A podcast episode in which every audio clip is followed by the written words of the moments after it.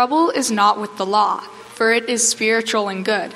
The trouble is with me, for I am all too human, a slave to sin. I don't really understand myself, for I want to do what is right, but I don't do it. Instead, I do what I hate. But if I know that what I am doing is wrong, this shows that I agree that the law is good. So I am not the one doing wrong, it is sin living in me that does it. And I know that nothing good lives in me, that is, in my sinful nature. I want to do what is right, but I can't. I want to do what is good, but I don't. I want to do what is wrong, but I do I don't want to do what is wrong, but I do it anyway. But if I do what I don't want to do, I am not really the one doing wrong. It is the sin living in me that does it. I have discovered this principle of life that when I want to do what is right, I inevitably do what is wrong. I love God's law with all my heart, but there is another power within me that is at war with my mind. This power makes me a slave to, to the sin that is still within me. Oh, what a miserable person I am. Who will free me from this life that is dominated by sin and death? Thank God. The answer is in Christ our Lord. So you see how it is. In my mind, I really want to obey God's law, but because of my sinful nature, I am a slave to sin. Johnny Cash had a way of, uh, I don't know, there's something about his music that transcends, well, even if you don't like Christ, or, uh, country western music, people find him, well, what do you think? I mean, that's, yeah, that's good stuff. And, and I know um, there's a lot of there's a lot of life and truth. And he, he, if you know about his life and how he experienced life and God and all that, that song just seems to come through more clear. Well, my name is Mark, um, and I am the pastor. Uh, I want to say this I'm an imperfect pastor of a very imperfect church. Uh, I'll say that a very imperfect pastor of a very imperfect church. I don't want to make myself just, you know, imperfect when you're very imperfect. But, yeah but it's, it's important to say that and um, to get the pressure off, right? Because it's that pressure that leads us into bad places. And uh, I want to start with some personal stuff that I learned about my own family history. My great grandfather on my mother's side, so her grandfather, uh, was a what's called in those days was called a mean alcoholic, and um, uh, my grandfather, when he was 12, ran away from home because of that. And the chaos that an addiction can create in a home, some of you know what that's all about. But then, uh, and he, oh, by the way, he was called in those days, so this would have been over 100 years ago. In those days, he was called a moral failure. The father, the mean alcoholic, was called a moral failure with weak character. That's how an alcoholic was described. Well, uh, as, as you know, there's, uh, genetics is part of uh, at least alcohol addiction. And um, my mom, when so this would have been in the late 70s, early 80s, after all of my siblings and I were out of the house, my mom struggled with fibromyalgia. She was diagnosed with that disease. She had a hard time sleeping at night, and she began to use alcohol in a way that became disruptive to our family. And we had to go to her, we meaning my dad and my siblings, and say, Mom, this is. We had to convince her that she was not a moral failure, but that she had a disease. And it's in that, I want to, I want to think about that the difference between being a moral failure and having a disease. Uh, and it, in the uh, 120 years or so since this modern psychology movement came on the scene, it's been reclassified in that way. And I'm, I'm grateful for that, that we could go to my mom and say that. We didn't go to her and say, You're a moral failure, mom, you got to try harder. We went to her and said, no, You have a condition that needs help. And she did. She got help and she never had another drink. So, very happy uh, ending to that story the Bible is clear, and I'm, I'm going to try to, I'm going to be doing some stuff here that hopefully it'll all make sense by the time I'm done. But the Bible is clear that we are all moral failures, and that we all have a condition or a disease. So, and the good news is, and this is, this is the part that's really hard for us to receive, is that we're loved in that place. And I would have loved to be able to tell my great great grandfather, who I never knew, or great grandfather, whatever, whoever will listen actually, that that's the essence of the Christian life is to be an imperfect person who receives the perfect love of God. So, this series, it's about addictions, and we're going to be um, uh, saying a lot about that. But it's also important to get this foundation established that, um, well, I'm going to try to make the case today that to be human is to be addicted to something.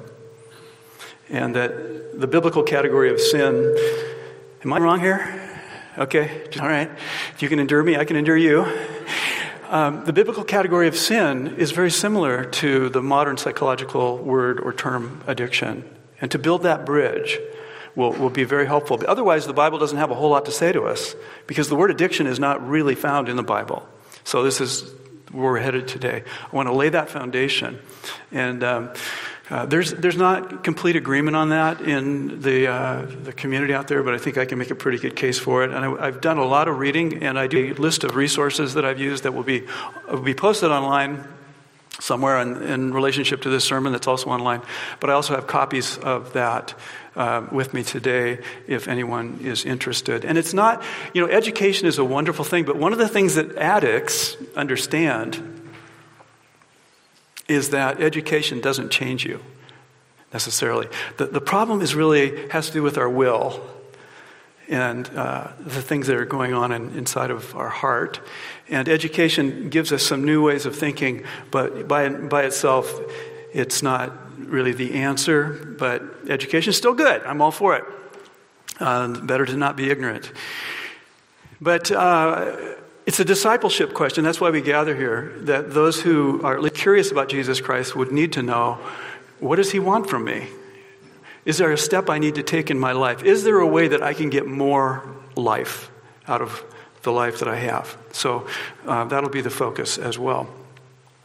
I want to give you an overview. So we're going to deal with stigma and shame of addiction today and um, definitions. That S should be, I don't know, that's kind of weird, isn't it?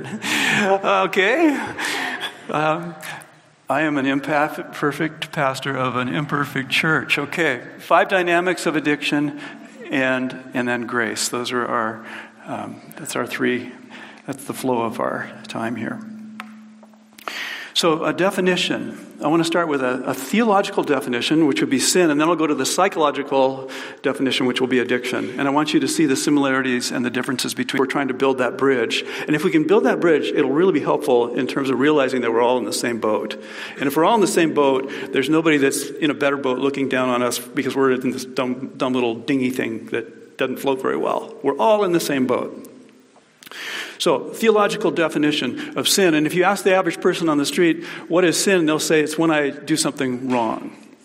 And that's a good start, okay? It's when I break the law. The law, whatever that means, uh, could be socially or theologically uh, defined. It's when I do what is, I know what it, and, and the Bible says, right here, it says in this passage that was read, that we, the humans, that as humans, we know what is right and wrong, and it only gets worse when God says, this is right and this is wrong. Somehow that makes the whole thing worse. That um, when we were ignorant in our sin, we didn't feel the weight of it in such a way, and um, we end up in this place called death. But what, the problem isn't that we do something wrong, it's that we have a condition or a disease. Paul uses the phrase sinful nature so, our, the reason we do something wrong is, is deeply rooted in this sinful nature or condition or disease. Similar to what? Addictions, right? It's, it's been reclassified as a disease. Uh, and then the only other thing, so that would imply that we need healing and not just uh, other, you know, education or other forms of motivation. We need healing in our sin, for our sins. And then I, I, want to make this point because it comes, it'll come into play is that there are, and I, uh, this is the way I would talk about it, there are exterior sins that you can see in other people, and you don't see many of those in churches on Sundays. But I know this there's another kind of sin called interior sins. And, you know, they're, they're out there. Um, we all struggle with actually both of those. So exterior sins would be things like, uh, well, the Ten Commandments would be would murder and adultery and uh, saying something false about another person and stealing, and things that you can actually see people do. But the interior sins are things like judgmentalism. It's a big sin. That's one of the things we're trying to clear the air of this morning as we talk about all being in the same boat. But resentment, bitterness, unforgiveness, uh, the sins of the heart. And um, which is why I, I, love this little phrase of a, a, a little girl whose prayer was, Make, Lord, her bedtime prayer maybe, Lord, make the bad people good and make the good people nice. Ooh, that worked. but you know what she meant by that, right? The good people, the ones with resentment, the ones who say things that maybe, you know, show that they're better than others. They have pride in their hearts, whatever. So, okay, we have that. So, sin is complicated and uh, it's very complex, but it is basically a condition that we all have, according to the Bible. Now, the, the psychological definition of addiction, and I'm going to use um, Gerald May, who's one of the people on my resource list, was, wrote some great stuff on addiction. And his definition is a desire for anything in this world that gets attached it gets attached to something, to that thing. I mean, it, it, it gets nailed to. He uses the, uh, it comes out of the Latin, the word attach, or attache, gets, it means gets nailed to. An addiction, get, it's, it's your heart's desire getting nailed to something in this world. And so it could be a substance, uh, lots of those, or it could be work, or it could be sex, or it could be shopping, or uh, gambling. You know, the, the, we know the list, and there's there's support groups for uh, all those things. But he makes the he uses this phrase anything. He's got a list that's two pages long of, of potential addictions, and then he says there, there's way more than this. So um, this is where you may or may not agree with him. Not, not everybody agrees with him on this, but the idea here is that to be human is to be addicted to something. And we'll be uh, probing that further. But things like um, gossip or people pleasing, ha- we call them bad habits, right? And uh, um, I don't know, the things of the heart, maybe those interior sins, greed, um, striving for different moods that we have, all of that stuff can be addictive. And, so, and when he uses that, he says they, they can fall into this addiction kind of cycle dynamic thing, which we'll get into here in just a minute. So, what I want to, uh, I'll, I'll, I'll, further, you know, if that doesn't make sense yet, I'm going to go into more. But here's, here's, what we're, here's what we're saying here is that addiction and sin are two circles. This is what's called a Venn diagram, right? If you know that from some class you took somewhere on the line. Uh, addiction and sin, and that they're mostly overlapping, but there are differences, and I want to point out the extremes or the um, on each side. So, an addiction. Uh, maybe uh, if, a, if a baby, this, this would be an example of an addiction where there's the, the, the, sin of the person wouldn't, but think of a baby that has been born to, born to an addict and they are born addicted and they have to go through withdrawal symptoms. And you, what we would say is that that baby is purely an innocent victim of, there's no sin in that, on that, I mean, that baby didn't choose to be born that way. There's absolutely no choice in it. And then on the sin side, because addiction gets associated with um, being a victim and sin with, with moral choice, you might have somebody who commits murder who is not a murderer until they commit murder. In other words, it's a one off sin, right? Um, does that make sense? I mean, it's, it's not that they have this addiction to murdering people. It's just that they, they got really angry one night at somebody. So you have those kinds of things. But what we want to do is, is explore that middle ground where they do seem to come together. And if we can establish that sin and addiction are similar in some ways, then we have a way for the Bible to, when it speaks about sin, to also be speaking about addiction. Uh, that's the logic I'm going with here. So, uh, there's a huge overlap, but I have to say right off the bat that there should be, in some of your minds, there should be a red light going off right now. Danger, danger, danger. What's this guy saying? In that, are you saying that uh, I'd be saying that my grandfather's, uh, great grandfather's addiction is the same thing as my addiction to coffee. And I would say, I would confess to you all that I have a mild addiction to coffee. I had two cups this morning, and I don't know what I would be saying right now if I hadn't had those. And I, I, I would honestly have probably have headaches if I didn't. Anyway, I have that in my. Okay. You're only laughing because some of you have that too. Um, so I want to I want to tell you a story. I, this is a funny. It's kind of funny, but it's not funny. I want to tell you about two different guys that had, that have come to me over the years to confess their addictions, and this will help make the point. Um, there was a, uh, a pastor. This was where uh, you know another state, and um, he came to me time, and he just with tears in his eyes, he wanted to confess his. Um, addiction to pornography. He had, he had and this is, um, he's, not the, he's not the first pastor who has struggled with that.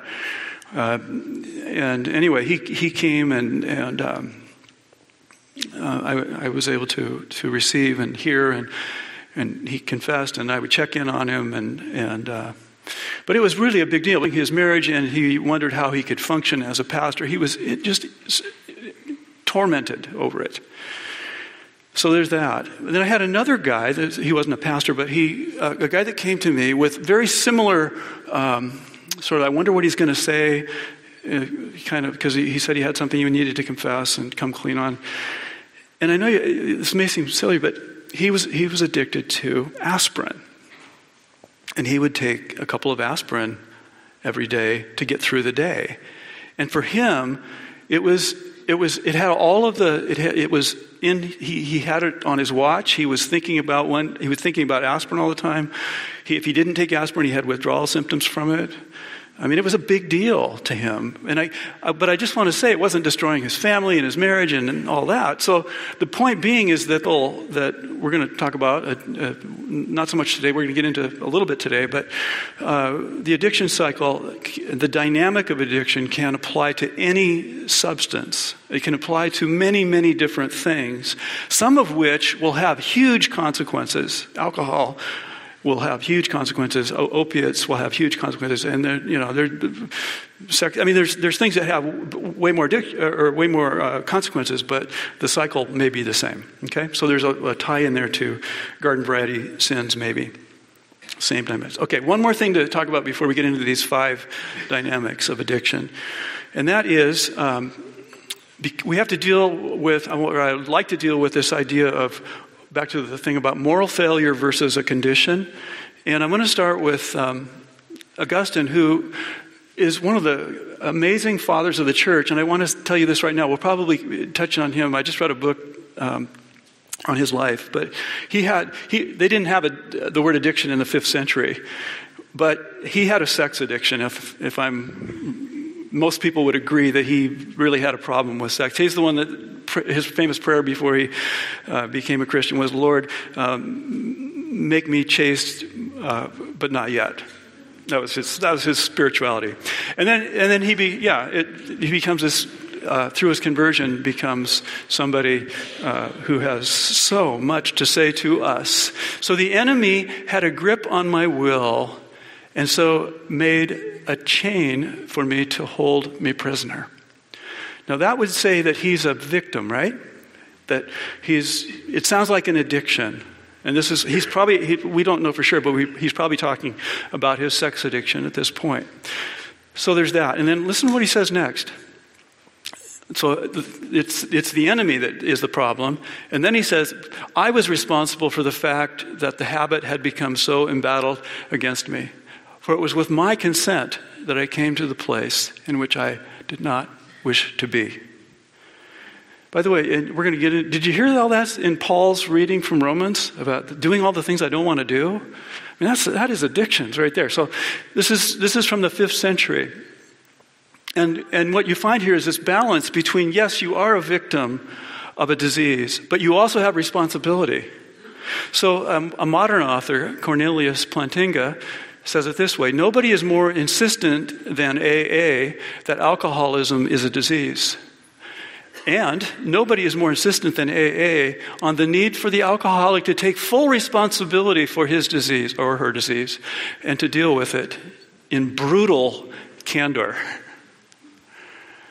So I, I, I, just I want you to hear both the one from 1500 years ago, one from a few years ago, that it somehow is both. Uh, here's here's my when I hear these words, here, I want to share a phrase with you, and you're you're gonna you'll probably get tired of hearing this because I got tired of hearing it. I had a I had a mentor. And we were talking about leadership, not addictions. But he would, I, he would ask me how it's going, and I would, you know, there's always something, you know, in, in leadership that's a, a hassle. You know, usually it's somebody else's fault, right? oh, these people, you know. And he would look, and he, you know, I always knew, I got to the point where I knew what he was going to say. I think he was addicted to saying this saying, actually. And he would look at me and he would say, Mark, it may not be your fault, but it is your problem. How many times I heard that? And what he was saying was, it may not be your fault. Yeah, people are people wherever you go. But as a leader, you got a problem. You got to step up. You got to take responsibility for it and don't blame anybody else. It's your responsibility. Brutal candor is really important there. One of the things I love about AA folks is they, they tend to go there. And um, so, okay, there you go. I think we're set up for uh, some things now that we can say about the uh, five. See, we're going to talk about the five dynamics of, of uh, alcohol, or I'm sorry, of addiction, and they would apply but to, we, when we get to the end, we might say the five dynamics of sin. That's what I'm kind of hoping that we'll all kind of see that this is that, this is that overlap area where sin and addiction have things in common.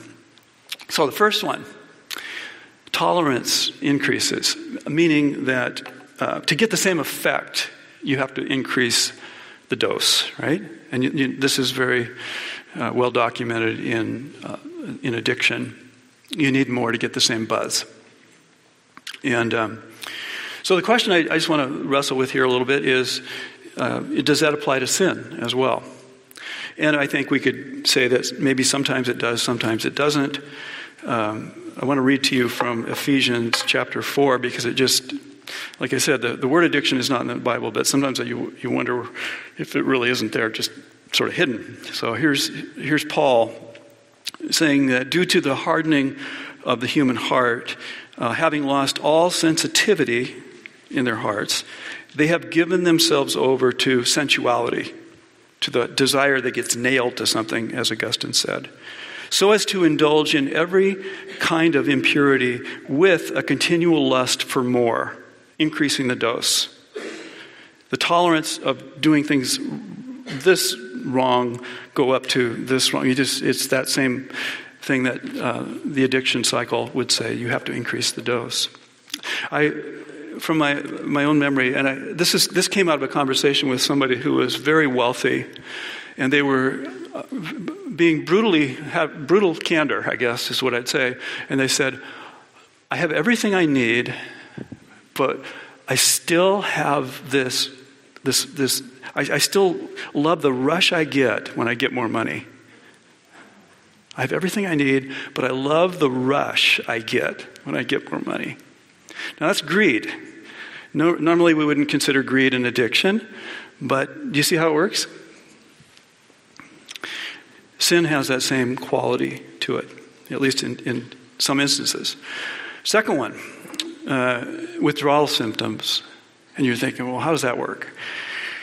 Uh, we obviously know that if um, that it's very common for addicts to have a withdrawal um, symptom of some kind. It might be headaches, uh, or it could be anything, shakes, uh, just overwhelming desire that doesn't let go. It's very obvious with substances, but um, it's what, what if in in the care let's just say the category of habits let's just say you're a people pleaser. And I know there's nobody in the room that is a people pleaser. But I, am lying when I say that. That's the third one. It's, it's, it's lying. Okay, well, um, many of you struggle with people pleasing. And maybe we all do to some extent. We're just on the spectrum, right? And, and, and we know that it can get us into bad places. It, we may not say it's a sin itself, but it has led us into sin. It's led us into bad places. And let's say that as a people pleaser, something happens where you're doing all your people pleasing, you know, what do you call it, uh, shtick, and somebody rejects you. How do you feel? You're devastated.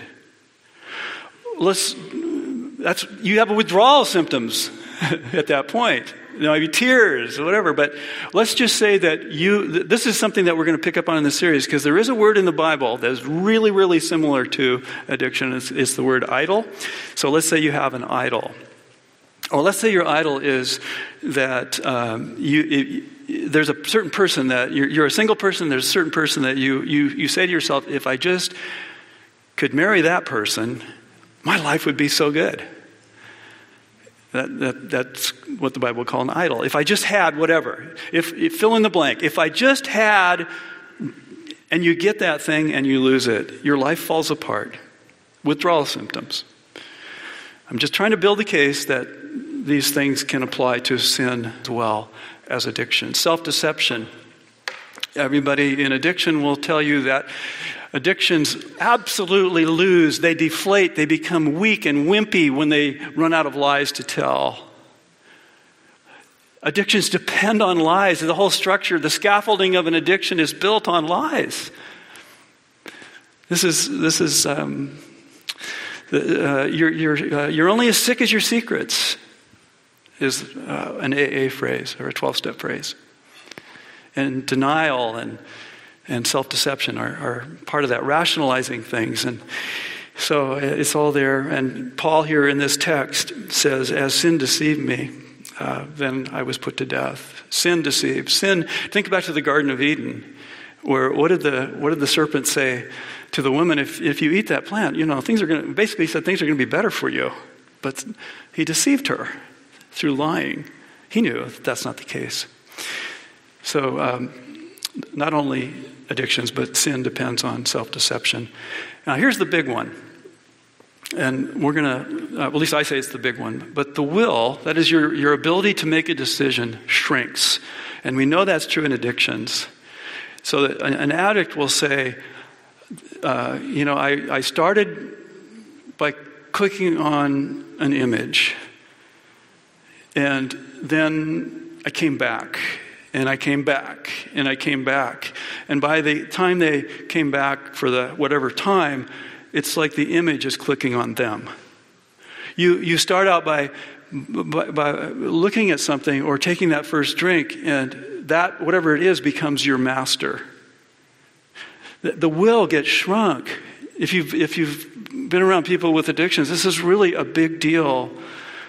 And uh, the ability to make and, and so in, in AA, uh, that phrase, you know, I needed something stronger than my willpower. And the higher power is the first step, recognizing a higher power, surrendering to a higher power. I need something stronger than my willpower. Paul says it right here. Do you want to read that again? I'll read it for you. I don't care if you want to or not. I'm, gonna, I'm here. I got the microphone. Listen to him. We know that the law is spiritual, but I am unspiritual, sold as a slave to sin. I do not understand what I do. For what I want to do, I do not do. But what I hate to, I do what I hate to do. And if I do what I do not want to do, I agree with that the law is good. As it is, it is no longer I myself who do it, but it is sin living in me. See the condition there? He's responsible. It's a condition, and he's struggling with it, and he's just, I mean, he's beating himself up, which he doesn't know what to do. We, we will come to that, but you know, uh, the will shrinks. He, he just can't make it happen. He knows what's right. He's got education. He knows exactly what's right, but he just can't do what's right. Don't you find yourself in those verses? All of you? All of me? All of us? that's us. That's the human condition.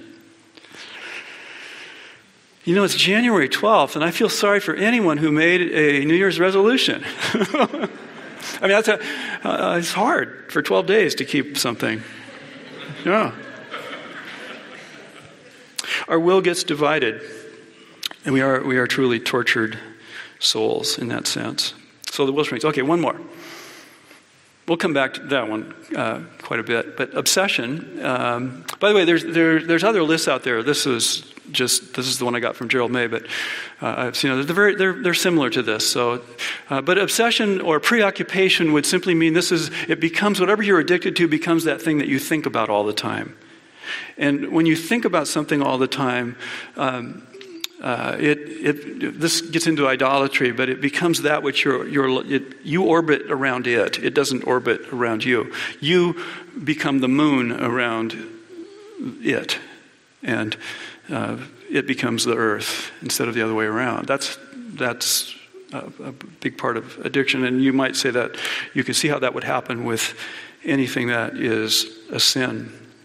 And the problem is that it really gets into the thing of when Jesus said the way to life is to love God, it's really simple love God and love people as you love yourself. But if all you're doing is loving yourself, and which is what sin is, by the way, self love, and that's what addiction is too. You, you, you find ways to love yourself without concern for loving God or loving others. So an obsession becomes that which blocks you from God's best for you. So, the, the, but as we get to the end of it, I, I just want you to see the summary would be that for a big part of what we call sin and addiction, there's an overlap, and to be human is to be a sinner. To be human is to be addicted to something. And we have to think in those terms. Now, why is that so important? This is the grace part. Whew, okay, we're about done. All right. Grace. Um, addiction or sin is so strong, is it not? I mean, just think of the, the gravitational pull of something, whatever it is in your life that you struggle with. Think how strong that is. And the question is is there anything stronger in this world? And the answer is grace. It's good news. This is why we can gather on Sunday and say, We have good news. It's not all hopeless. Uh, Johnny Cash's song is great, but there's more to the story. Um, and the reason it's so important that we recognize it together is because if we, if we can see that we're all in the same boat, that there's, there's not the, the cruise ships and then the little dinghies, and we're all in the same place, and we, we can grace each other in our weaknesses, and we can confess each other to each other our sins and realize that all of us are just loved, imperfect people with no footnotes to our lives. The church is, somebody said this, it's an old saying, the church is meant to be a hospital for the sick, not a club for the saints. Right? Remember that? Have you heard that one? And uh, it's when we own up to our need for God, His grace. Um, let's see if I have a. This is from an alcoholic. I have a um, uh, someone who bared their soul. He says, um, I have to publicly declare I am an alcoholic wherever I introduce myself at group. You know, hi, my name is Mark. I'm an alcoholic, or in my case, I'm a moral failure. I'm going to I'm gonna just say that. I, am a sinner. I have to publicly declare I am an alcoholic whenever I introduce myself at group. It is a statement of failure, of helplessness, and surrender. Take a room of a dozen or so people, all of whom admit helplessness and failure, and it's pretty easy to see how God presents himself in that group. Take the other side of that, in a, in a group where people don't say they're helpless and failures, it's pretty easy to see how God doesn't present himself to that group. This is why it's so important that we understand grace, that we're loved in the place where we are. Now, Paul, who was the most religious man that I, have ever come across in terms of just doing what is right and avoiding what is wrong, he, um, he says at the end of this passage that was read for us that uh, I'm a prisoner, I'm a slave, and who can rescue me from this imprisonment, this slavery? And then he says, Thanks be to God through Jesus Christ. The grace of the Lord Jesus Christ. That's his answer. And when we think about who Jesus is, that he, uh, he died on the cross, but let's just think about that. He died publicly, nakedly. So just think of yourself just in that sense public and naked, out on the, where everybody can see you. As a criminal, the stigma and the shame that he felt, or that we would feel at least, um, is beyond measure. We think about the physical pain, but just think of that social pain. And he did it because he loved us. He did it because we were worth dying for. And it's only his grace and uh, it's only the power of grace that will set us free from the law of sin and death and addiction. Amen? Amen. Let's pray. Gracious Lord, um, gracious, gracious Lord Jesus Christ who was shamed for us, who took who was stigmatized for us, taking our sins, our addictions upon yourself out of love for us, out of pity for us. You came down into our place. We pray that you would now come and heal us or begin the healing in us or do whatever you want to do, Lord, that we can have our hearts opened up through the grace, the knowledge of grace, through that wonderful word, our hearts opened up to receive what you have. Bring the light into dark places. Give us community, real community with others who are also in that place of brokenness. Broken people experiencing love together. What a wonderful vision that is. We all stand in need of your grace, Lord in need of your grace and in need of community, a community of broken people who are loved. We pray this in Jesus' name. Amen.